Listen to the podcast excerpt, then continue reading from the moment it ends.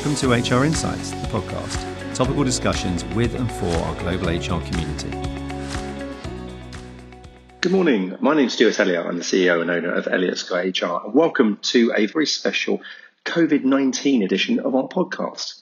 Over the next three weeks, we'll be running three bite sized episodes focused on key areas that we're seeing and hearing from the HR community right here, right now. Three key areas will be week one, resilience. What is it? Why do we need it? And how do we get it? Week two, leadership. What leadership dynamics do we see succeeding in tricky times? And week three, the team. What really is happening to the current team dynamic?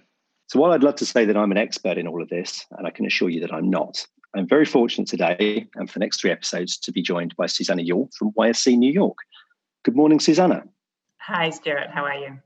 Yeah, very well, thanks. Very well.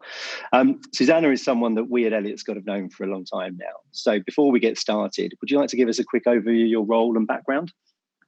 Yeah, very happy to. So I'm, I'm originally from New Zealand. Uh, I trained as a business psychologist there and uh, started working for a test provider, so doing a lot of psychometric assessment, and then wanted to spread my wings. New Zealand's a small place uh, at the bottom of the world. So uh, moved to London and started working for a consultancy which specialises in leadership development and assessment. And uh, they've since been acquired by Deloitte actually to form their leadership practice. And about six and a half years ago, I joined uh, YSC and have been ever since I moved to London have really worked quite a lot internationally. So I spent uh, three months in our Mumbai office and I ran our Hong Kong practice for three years, which is when I got to know Elliott Scott and and then probably about oh, it's probably it feels like a long time in the current context. probably probably less than a year ago, I moved over to uh, New York uh, to join the North America leadership team. Yeah, yeah, you're very much what I would call a global citizen. Yeah, I've been really lucky to have the opportunities I've had.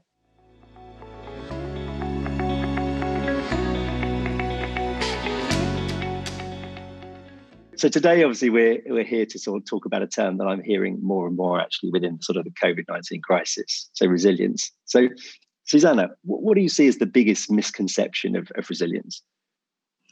Well, I think there's a few actually. So I think it's commonly thought of as a fixed trait, something you either have or you don't. And I'm sure you've heard comments, you know, he or she is more resilient than me, or I wish I was more hmm. resilient.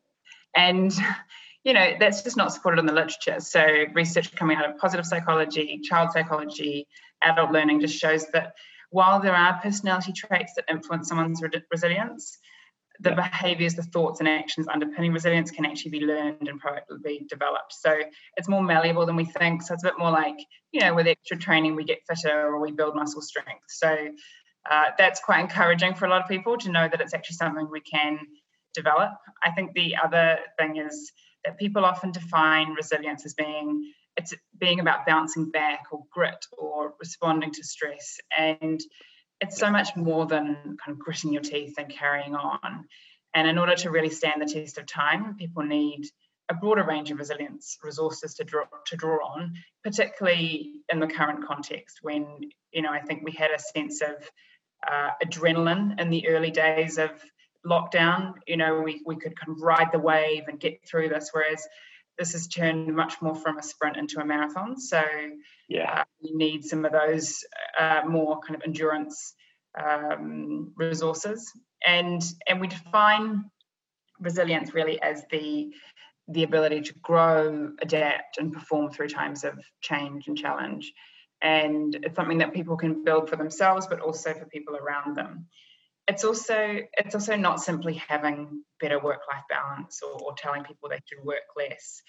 Uh, if anything, it's about achieving more, but doing it more sustainably. So it's about working smarter in a way, and in a way that that sustains your energy to face those challenging time, times ahead. It's often, you know, if you think about a car, like a car can't run on empty for very long. So it's about what do we do to fuel our own our own tank so that we can keep going and even even before COVID, you know, the the impact of technology and working across time zones meant that you know working days are nearly twice as long as they were 10 years ago.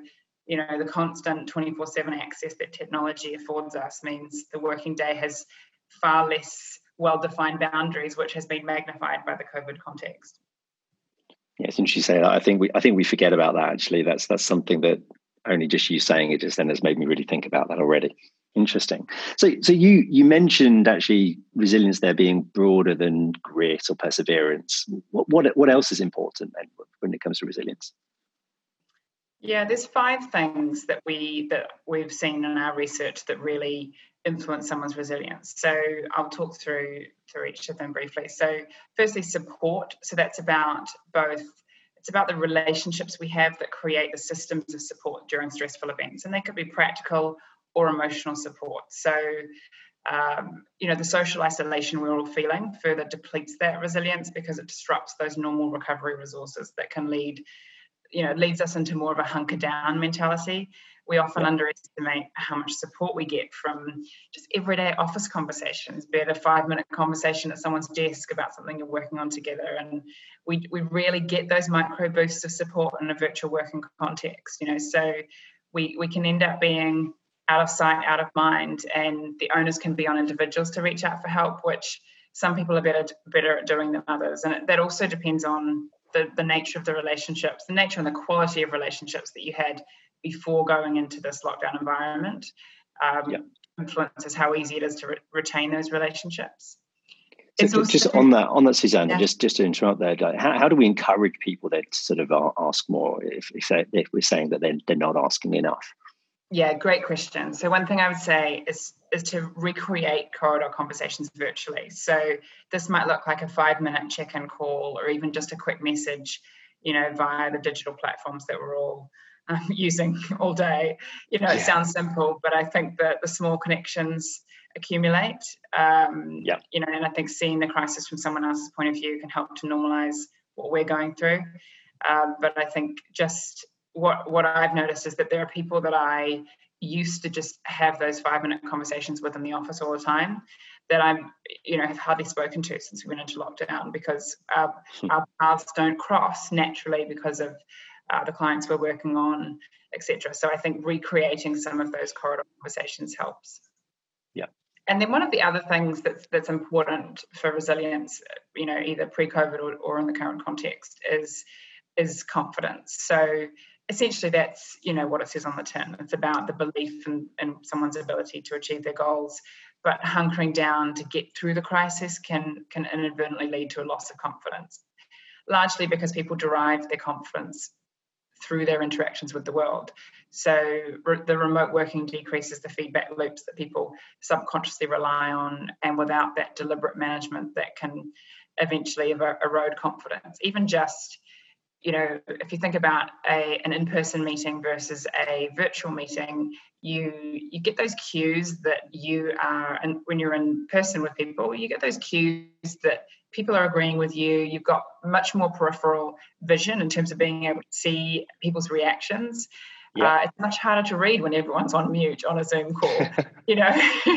so, you know, people can be left thinking, you know, did what I say made sense? Am I on the right track? So I think people question themselves much more in the, in the current context, especially with the psychological burden that we're all feeling with the increased anxiety that we that we have from both uh, a healthcare perspective and an economic perspective. So I suppose in the workforce, you're saying that actually we could see people lose confidence much more in this crisis than we would in normal day-to-day work. Then. Yeah, definitely. Interesting. Okay yeah the the flip side of that i think i think people would lo- lose confidence if they get through the social connections.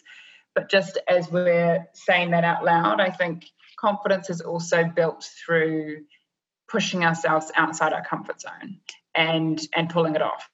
So i think we are doing that a lot right now. So i think there's there's probably um, two ways in which it can go for different people. Uh, but I think it's I think it's complex. But I think it can yeah I think there's lots of different ways it can be impacted. Yeah. Okay, that's great.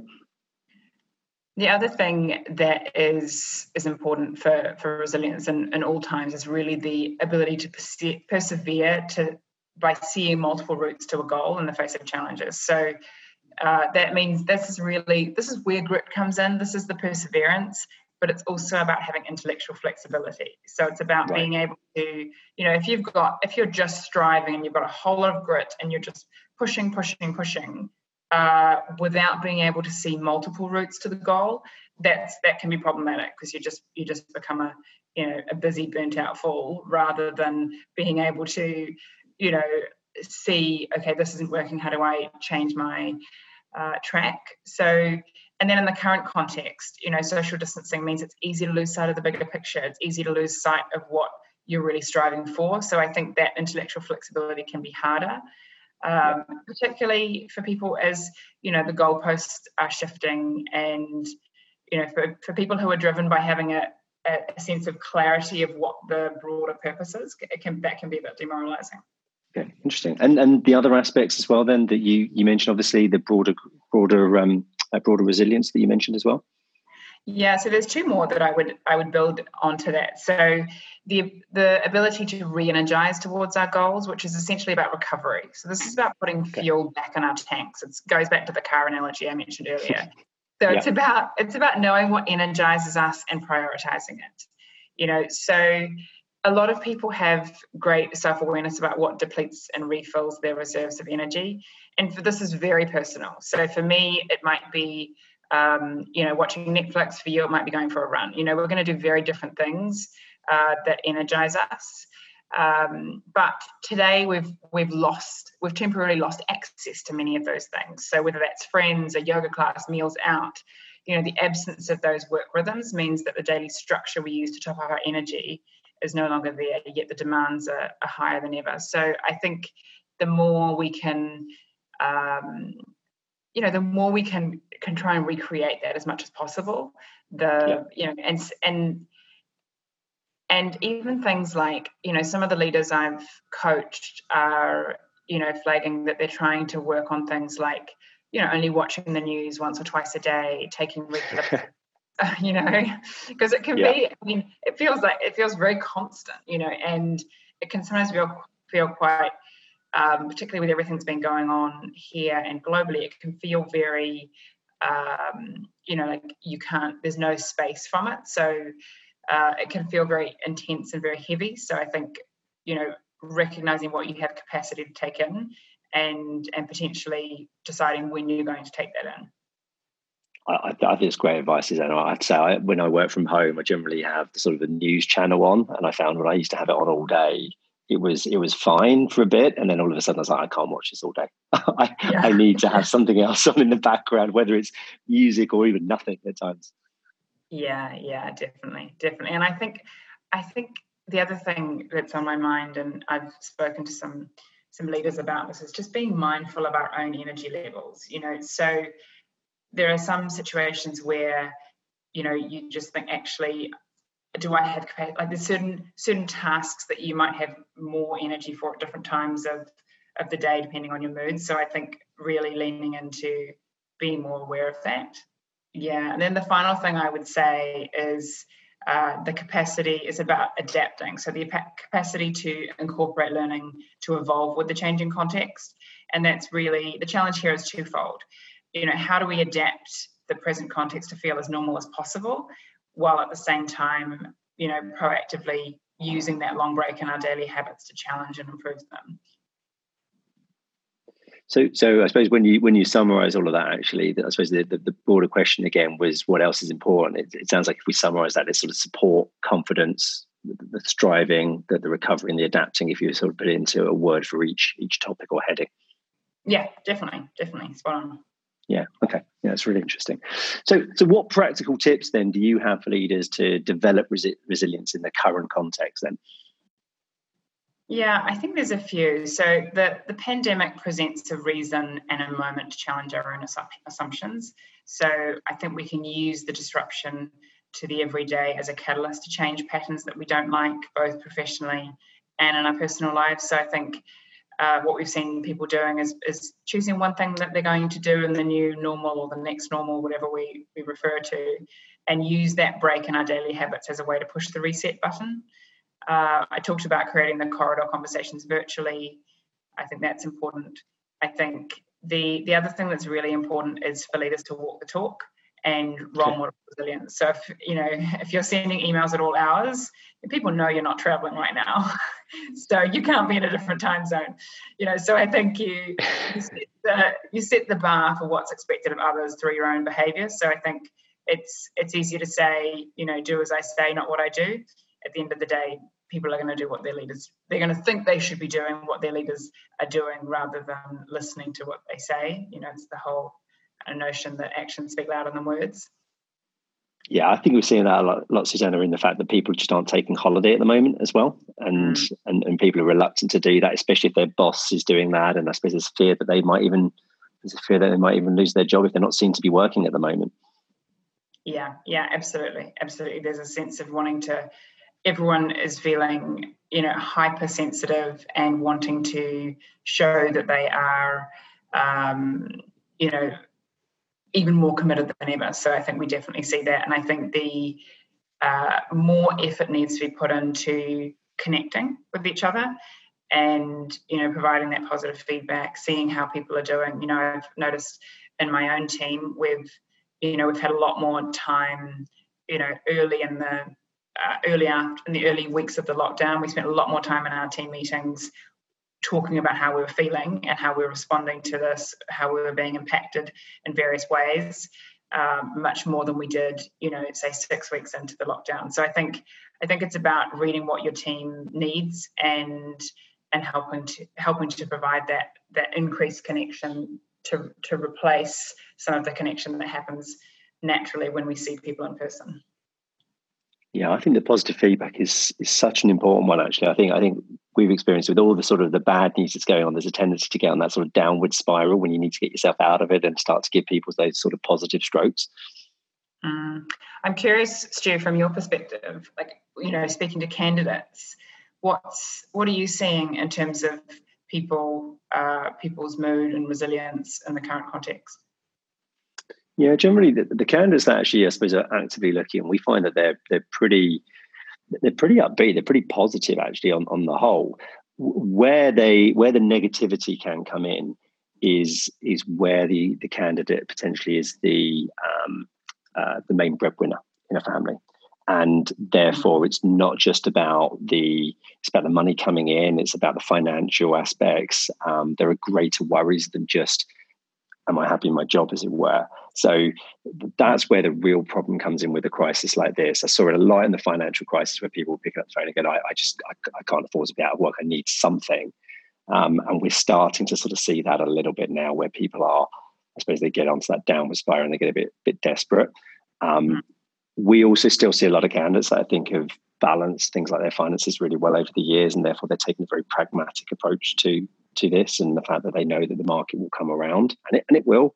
We'll, know that it will but I think it really depends on that personal situation around the, the fear from the candidate and there, there are gradients and levels that we see at the moment.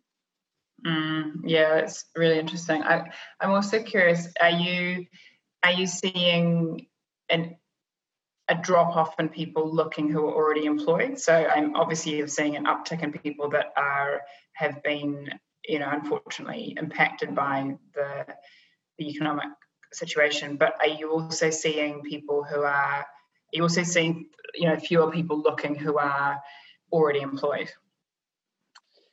Yeah, I think I think the fear if you're employed at the moment is the fear is that you almost don't want to be looking because you you hunker down and, and keep your job because you've got it um, I think I think that's definitely the one thing that we are we are seeing with with candidates. Um, I think in, in the HR world, you know, we've not seen necessarily the the bloodbath that potentially might exist out there in the world at the minute, um, and I think that's partly because more and more companies are. I suppose they need their HR departments right now they, they need them to help them. What is our organization going to look like in the future? How can we prove this so that we are more efficient going forward? Um, we might see it a little bit later because because sometimes HR is the last one out the door. You turn the lights off, as it were, or you're you're resizing, etc., making that role mm-hmm. redundant. So you might well find that, that it's not come just yet. Um, but but on a positive note, Susannah, like I can actually see different jobs in HR being created. I can see more jobs being focused around performance management and what remote performance management looks like. Um, I can see new jobs in diversity and inclusion, which are outside of COVID, but more to do with the Black Lives Matter movement that, that we're currently seeing on. So there are sort of strings of positivity out there for sort of the HR industry.